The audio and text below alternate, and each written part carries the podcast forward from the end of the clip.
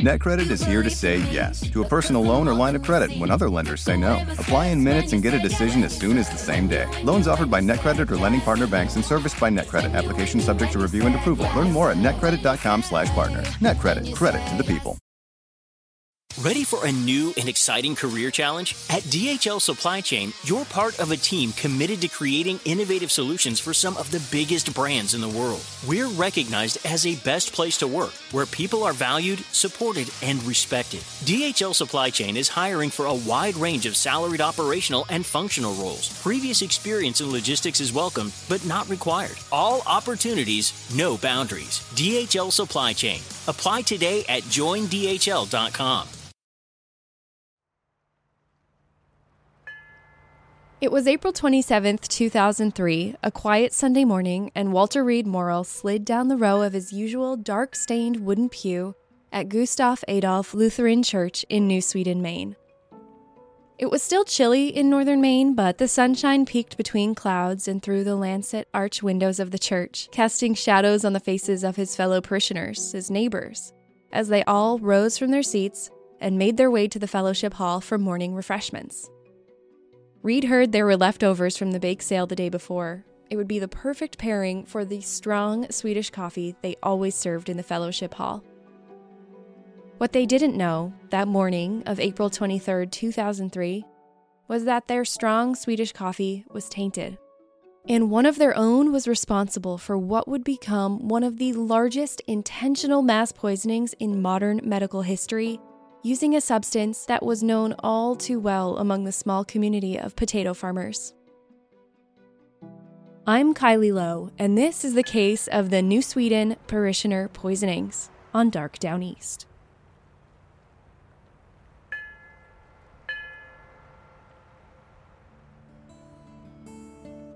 In 1870, the American consul to Sweden and the newly appointed Commissioner of Immigration Mr. William W. Thomas Jr. recruited 51 immigrants to move their lives from their Nordic homes to the northernmost part of Maine. Thus began Maine's Swedish colony, with the first township of New Sweden.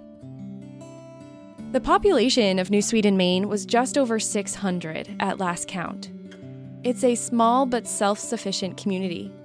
Everyone knows everyone, as cliche as that might sound, but it's really hard not to when many of the residents can trace their lineage back to those original 51 Swedish immigrants. I found it interesting in my research for this case that New Sweden was the birthplace and home of Einar Gustafson. Now, that name might not ring any clear bells for you right off the top, but the Jimmy Fund might. The Jimmy Fund fundraising effort supported the Dana Farber Cancer Institute, a children's hospital in Boston founded in 1947. At the time, childhood cancer survival rates were a heartbreaking 20 to 30 percent. 12 year old Einar was walking to school along the potato fields in New Sweden one morning when he started feeling a deep pain in his stomach. That pain led to two surgeries, and ultimately he was transferred to Dana Farber in Boston the same year it opened. Einar received his diagnosis from Dr. Sidney Farber non Hodgkin's lymphoma. Einar became the first child to receive chemotherapy. When the famous radio host Ralph Edwards joined forces with Dana Farber to raise money for the Cancer Research Fund, Einar was selected as the poster child for the effort. Edwards interviewed Einar on air, asking him what he wanted most as he faced chemo and treatment for his cancer. Einar told Edwards he wanted a television set so he and the other children could watch his favorite team, the Boston Braves, play the next day. Edwards told his listeners that if they raised $20,000, they'd get the television set in the cancer ward. Not only did they get the television set, the funds raised far exceeded their goal. Over $230,000 was raised. Ralph Edwards was the one to give Einar the nickname Jimmy, saying, quote, He's just like thousands of other young fellas and girls in private homes and hospitals across the country. Jimmy is suffering from cancer, but he doesn't know he has it. End quote. And so the Jimmy Fund was born, and the boy who became the face of childhood cancer research was treated and discharged in 1948, returning to his home in New Sweden, Maine. Learning those little nuggets of Maine history will never lose its luster for me. I mean, I never would have stumbled upon that story of the Maine boy who became the namesake of such a recognizable and important institution if I hadn't started digging into what happened at the Gustav Adolf Lutheran Church. The historic church stands at 29 Capitol Hill Road in New Sweden, where construction began in 1877, seven years after the Swedish colony was formed. Prior to erecting the tower and steeple, its gable roof and stucco walls, the congregation formed and worshipped in the space that now houses the Swedish Historical Museum. In 1880, the church was dedicated as the first Swedish Evangelical Lutheran Church of Maine, and in 1896 the name was changed to its present moniker in honor of the King of Sweden. According to an article in the LA Times by Stephen Braun, GA Lutheran, as it's often called, was in a period of transition in the spring of 2003, and the changes and uncertainty unsettled its dedicated council members. They'd lost their pastor almost two years prior, and a replacement didn't seem to be on the horizon. Parishioners just took turns leading the sermons. Although it worked in the interim, the church council began workshopping ideas to make their church more appealing getting someone who wasn't already from the county to move to the small, secluded, cold northern Maine town wasn't a small ask, but maybe some modifications to the church practices could help. They discussed changing the communion ritual, the LA Times reported. Instead of the traditional Lutheran method, where the officiant faces away from people in the church to bless the bread and wine at the altar, they voted to allow the blessing to happen facing the congregants at a communion table. They even discussed a more contentious proposal to merge their church with another Lutheran church. But while the communion ritual was an easier subject to broach and the vote passed, the merger was met with more opposition. Still, it appeared that any conflict was mild. The headcount on Sunday mornings might have been dwindling, and the future of the church was in flux, but the people of New Sweden continued to fill their usual seats each Sunday morning, just as they did on April 23, 2003. There was Dick and Frances Ruggles. Fran had been an active member of the church, holding many different positions on the parish council throughout the years. She'd been a county girl since the day she was born in Caribou in 1941, though she and her husband were quite well traveled. In their 40 years of marriage, Fran and Dick had visited every state except Oregon, Washington, and Alaska. They dreamed of crossing Alaska off their list, making the long journey in their RV. But today, they were at church. And so were Dale Anderson and Lois Anderson, Lester Beaupre and Herman Fisher. Robert Bengtson and his mother Peggy Bengtson shuffled out with the crowd, chatting about the weather, remarking about the snowmelt, which was always slow but sure this time of year. There was Ralph Ostlund, who was coming off another season of skiing and was looking ahead to the annual New Sweden Midsummer celebration. Ralph was proud of his Swedish heritage and of all the things he was known for around the small northern Maine community. Dancing the Swedish hop, polka, and waltz was at the top. You'd never know Ralph was approaching his 80th birthday in just a few weeks. He was often the last person off the dance floor. But today, he was at church. And so were his in laws, June Grenier and her husband Reginald. Shirley Erickson, who was on the parish council, she was there too. Eric Margeson, he was among the youngest of the congregation at 31 years old. He and his dad often attended church together, but a cold kept Ed Margeson at home that morning. One face was missing from those regular 50 or so people in the congregation that day a man named Daniel Bondeson. Maybe he was taking it easy that morning, having himself a Sunday at home after attending the church bake sale a day earlier. They were raising money for a new furnace because we know that a furnace has to work that much harder in the county, and theirs was due for replacing. Daniel Bondeson wasn't on the church council anymore, but he did his part to get the church closer to their goal, one brownie, one quarter at a time. But on April 23, 2003, Danny wasn't at church. Danny Bondeson lived in Woodland, Maine, just about five miles down the road, and like many of the men in New Sweden, he was a potato farmer. He was also a substitute teacher, and he worked at a nursing home. He picked blueberries.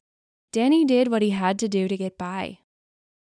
He was quiet and preferred to listen rather than speak. He kept to himself, though not in a loner kind of way. You see, Danny and his family had been through a lot in recent years.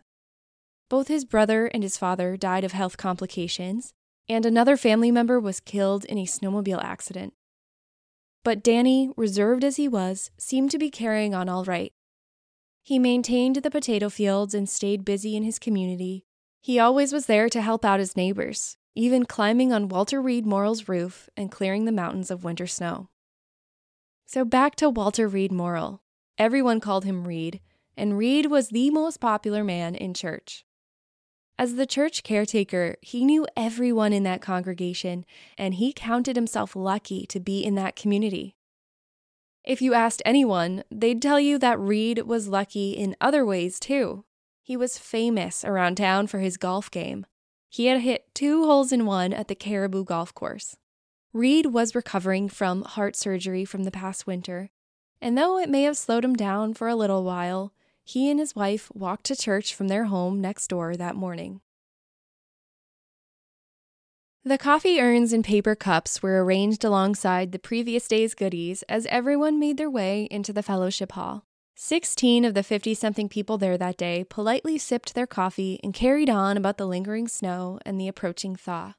Now, from what I've read, Swedes are super proud of their tolerance for strong coffee.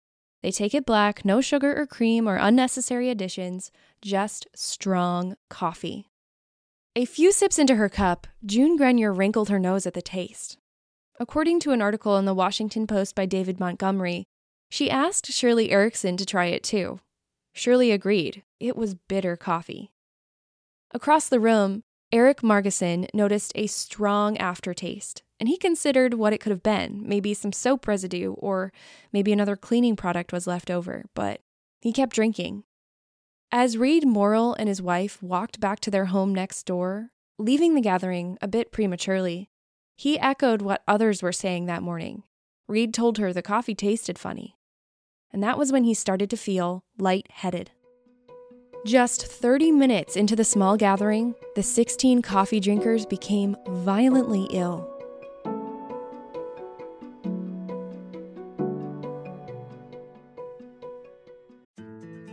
Do you want to set your child up for success and help them learn too?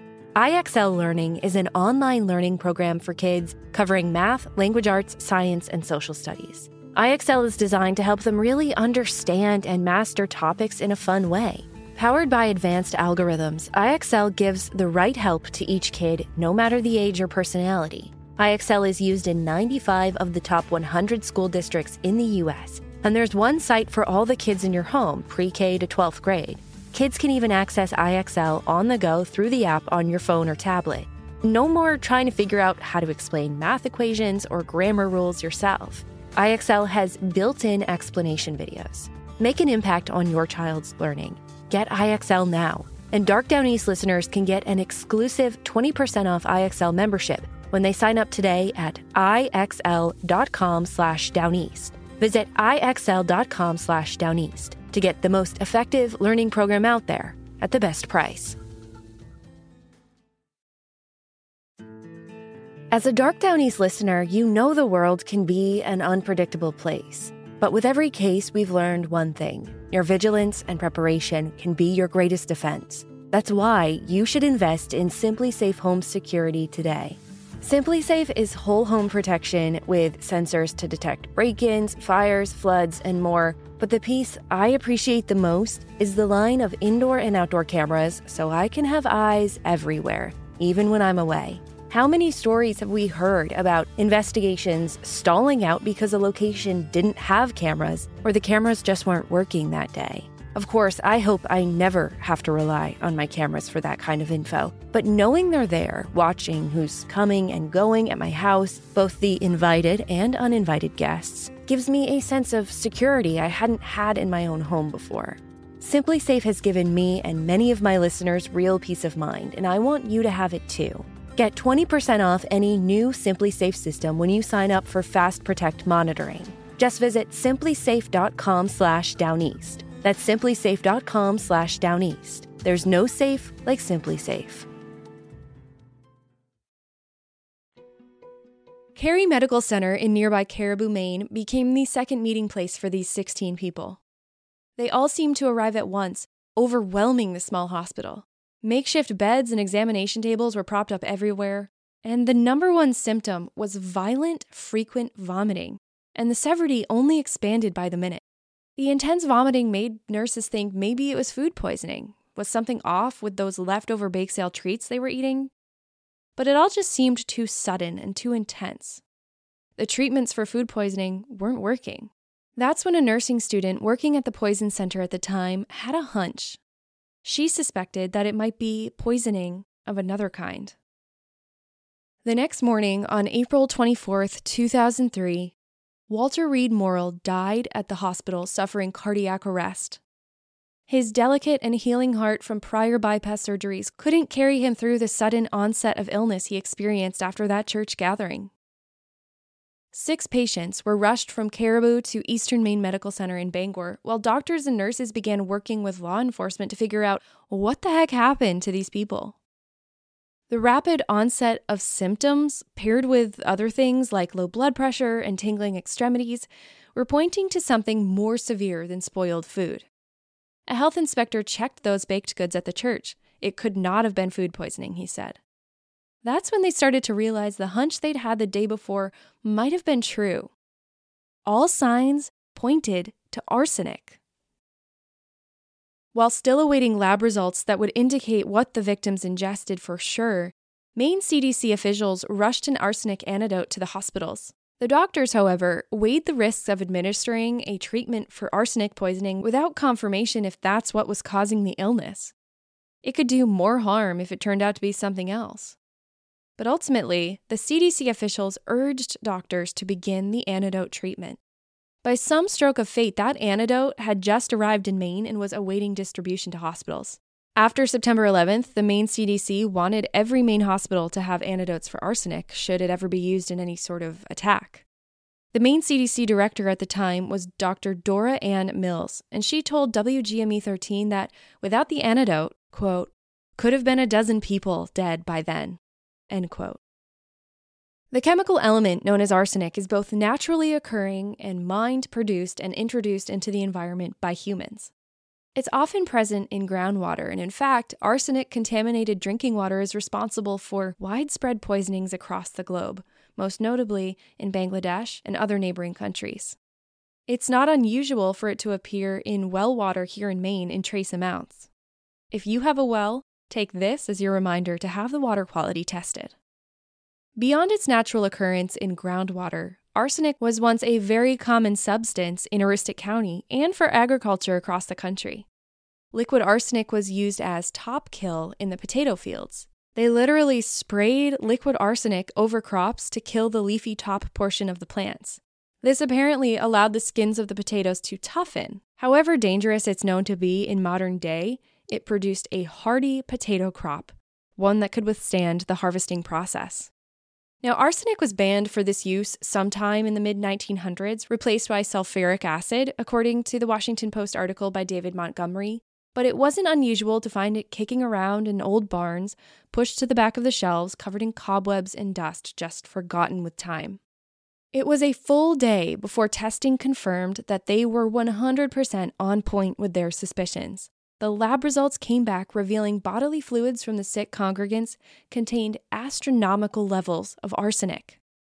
Investigators quickly moved to test the water at the church, but results showed nothing concerning.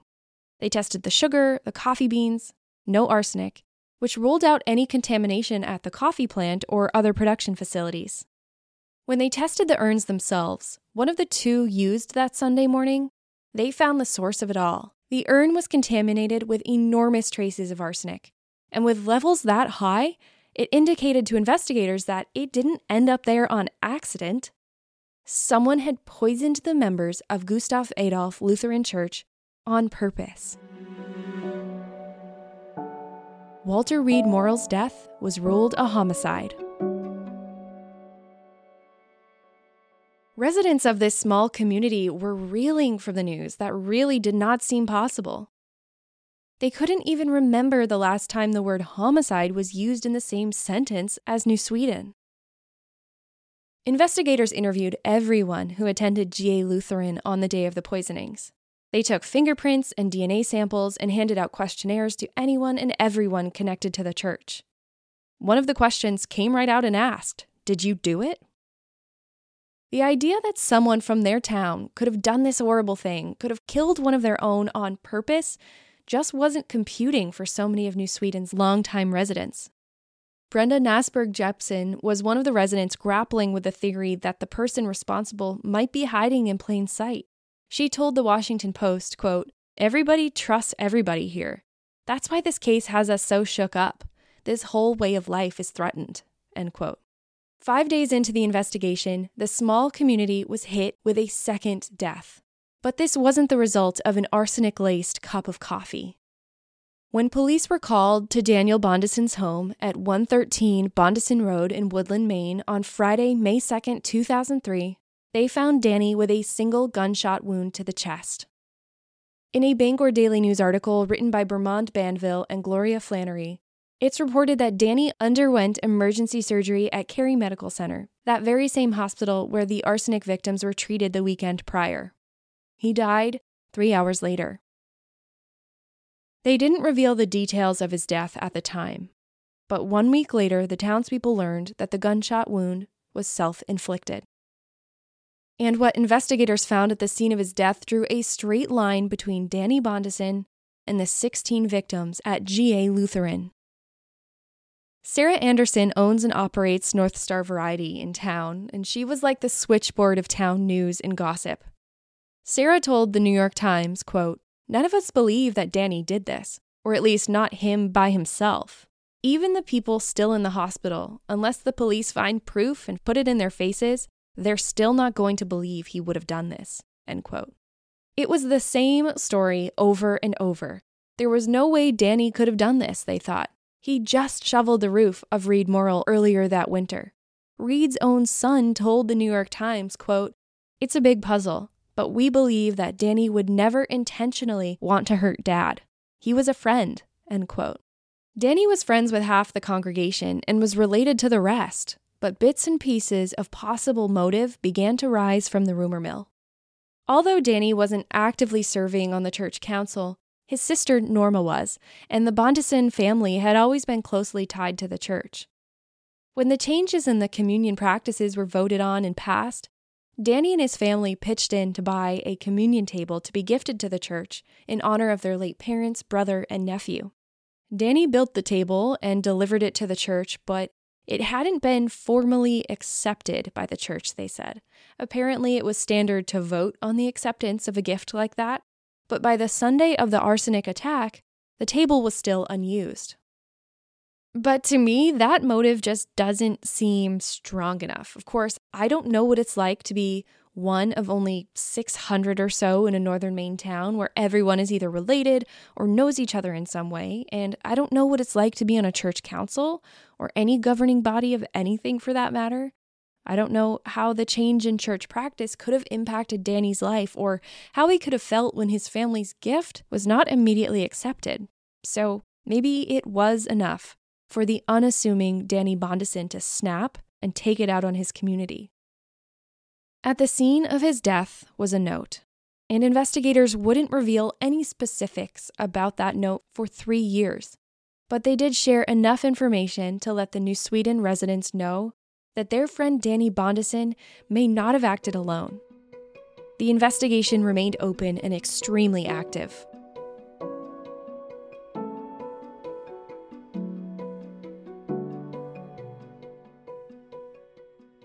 Ready for a new and exciting career challenge? At DHL Supply Chain, you're part of a team committed to creating innovative solutions for some of the biggest brands in the world. We're recognized as a best place to work where people are valued, supported, and respected. DHL Supply Chain is hiring for a wide range of salaried operational and functional roles. Previous experience in logistics is welcome, but not required. All opportunities, no boundaries. DHL Supply Chain. Apply today at joindhl.com. The living room is where you make life's most beautiful memories.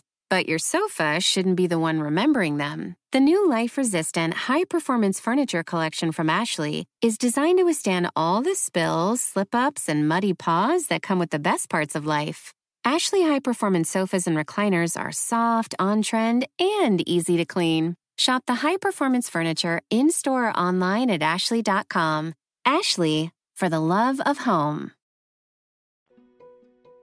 Now, this part of the story might be the most unbelievable. If you can't quite wrap your head around living in a town as small as New Sweden, or what it means to be part of a truly close knit community, this next part says the most about that town. Despite the knowledge of Danny Bondeson's connection to the arsenic poisoning, his funeral was held at Gustav Adolf Lutheran Church. The seats at GA Lutheran were just as filled as they were for the funeral of Reid Morrill, Danny's victim. Eric Margeson, the youngest victim, later told the Washington Post, quote, Something snapped. Something went wrong. And it wasn't the same person that any one of us knew and grew up with. It was a different person who needed help. Maybe we all missed messages from that person. Maybe we should have done something to help him or her. End quote. Reid Morrill's son also told the Washington Post, quote, Mom and I are praying for his soul because Danny would never want to hurt dad. End quote. At the second service back at GA Lutheran after the poisonings, the communion table constructed and donated by the Bondeson family was finally used to serve communion. In April 2006, three years after both Danny Bondeson and his victim Walter Reid Morrill were laid to rest, Maine's Assistant Attorney General William Stokes and Maine State Police Chief Craig Poulin announced in a press conference that they'd concluded investigation into the 2003 poisonings, and no further investigative efforts were planned in connection with the case. They revealed that during the grand jury process, they were able to closely examine all evidence obtained during the three year investigation and determined that there was insufficient evidence to indicate that anyone other than Daniel Bondeson was involved in the tainted coffee attack. Here's a snippet of that press conference. Quote, we are now satisfied that on the morning of Sunday, April 27, 2003, Daniel Bondeson drove alone to the Gustav Adolf Lutheran Church in New Sweden and there entered the kitchen while the members of the congregation were attending the worship service. While inside the kitchen, Daniel Bondeson poured an undetermined amount of liquid arsenic into the percolator and then brewed coffee. He then left the building. We are now satisfied that the source of the arsenic was a chemical container located at the Bondeson farm. That container has been recovered. End quote. While the police did not directly release the contents of the note found at the scene of Danny Bondeson's death, the Portland Press Herald dug up the contents of that note via a police affidavit filed in a Massachusetts court in connection with a request for a warrant to search the home of Danny's sister Norma, who was living in Massachusetts at the time.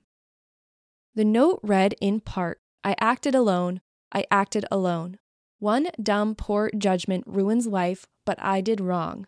I thought it was something. I had no intent to hurt this way, just to upset stomach, like the churchgoers did me.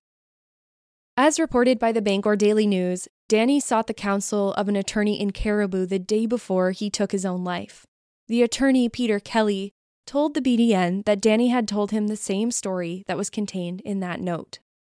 Danny apparently didn't know what arsenic could do, or that it was lethal in doses as small as half an aspirin. He didn't mean to kill anyone, according to that note, he just wanted to give them a bellyache like the churchgoers did to him but we'll never really know what caused Danny's upset stomach or what pushed him over the edge. As the investigation showed, Danny did not have an accomplice, at least, there was no evidence of an accomplice. The quiet but ever present member of the New Sweden community was singularly responsible for the death of his friend and the lingering health complications of 15 others. The long term impact of arsenic poisonings isn't widely studied or reported in medical journals. However, the victims were cautioned that their health would need monitoring, and the aftershock of drinking the poison could extend years or even a lifetime. For victim Dale Anderson, who spent 12 days in a medically induced coma after the poisonings to withstand the pain of the antidote treatment, his legs and feet throb with pain most days, and others, they're so numb he can't feel them. Dale was one of the victims who left Gustav Adolf entirely after the incident. Lester Beaupre logged 34 days in the hospital, the longest of any victim, and many of those were in a coma. While he told the Bangor Daily News in 2009 that he improved every year, he still suffered from neuropathy, which causes a loss of feeling in your feet. Frances Ruggles, she never did get to take that bucket list trip in her RV to Alaska with her husband. She died in 2009, six years after she was poisoned. Her obituary called out the long and courageous battle she fought against the health impacts of ingesting the arsenic. Doctors told many of the victims that their bodies had aged the equivalent of 20 years. According to the medical director at the Northern New England Poison Control Center, the worst impact was nerve damage and weakened organs. While many of the members of the New Sweden and GA Lutheran Church community, even the poison victims, stayed present and active at the very scene of the crime, others ventured off to other places of worship. The town remembers, because how could they ever forget? But from an outsider's view, they appeared to move on. It appeared to maybe even make them stronger. Survivor Ralph Ostlund still attends the church. He told the LA Times, quote, You've got to let bygones be bygones. It's over. You've got to forget about it. Life goes on. End quote. But maybe it wasn't the forgive and forget spirit of a close knit community that fueled the forward motion. Maybe instead, moving on and forgetting about it was the best way to keep a dark hometown secret buried deep. Survivor Dale Anderson told the LA Times, quote, It's almost as if ever since day one, people didn't want to talk about it. That's one of the problems with a lot of the people at the church. People didn't want to talk about it. I think there are people out there who know stuff, and they're not talking. I don't think the whole truth has come out. End quote.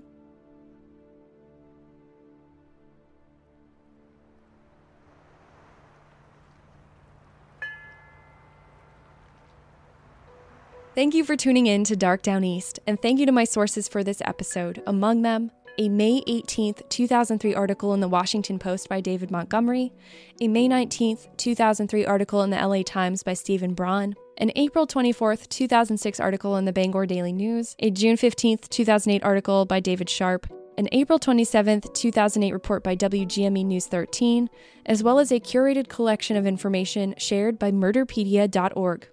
All of my sources for this episode and others are listed at darkdowneast.com so you can dig in and learn more. Subscribing to Dark Downeast is free, and subscribing not only supports this show, it's the best way to ensure you never miss an episode of Maine and New England true crime stories. If you have a story or a case I should cover, I'd love to hear from you at darkdowneast at gmail.com. Follow along with the show at darkdowneast.com and on Instagram at darkdowneast. Thank you for supporting this show and allowing me to do what I do. I'm honored to use this platform for the families and friends who have lost their loved ones, and for those who are still searching for answers in cold missing persons and murder cases. I'm not about to let those names or their stories get lost with time. I'm Kylie Low, and this is Dark Downeast. Ready for a new and exciting career challenge? At DHL Supply Chain, you're part of a team committed to creating innovative solutions for some of the biggest brands in the world. We're recognized as a best place to work where people are valued, supported, and respected. DHL Supply Chain is hiring for a wide range of salaried operational and functional roles. Previous experience in logistics is welcome, but not required. All opportunities, no boundaries. DHL Supply Chain. Apply today at joindhl.com. The living room is where you make life's most beautiful memories. But your sofa shouldn't be the one remembering them. The new life resistant, high performance furniture collection from Ashley is designed to withstand all the spills, slip ups, and muddy paws that come with the best parts of life. Ashley high performance sofas and recliners are soft, on trend, and easy to clean. Shop the high performance furniture in store or online at Ashley.com. Ashley, for the love of home.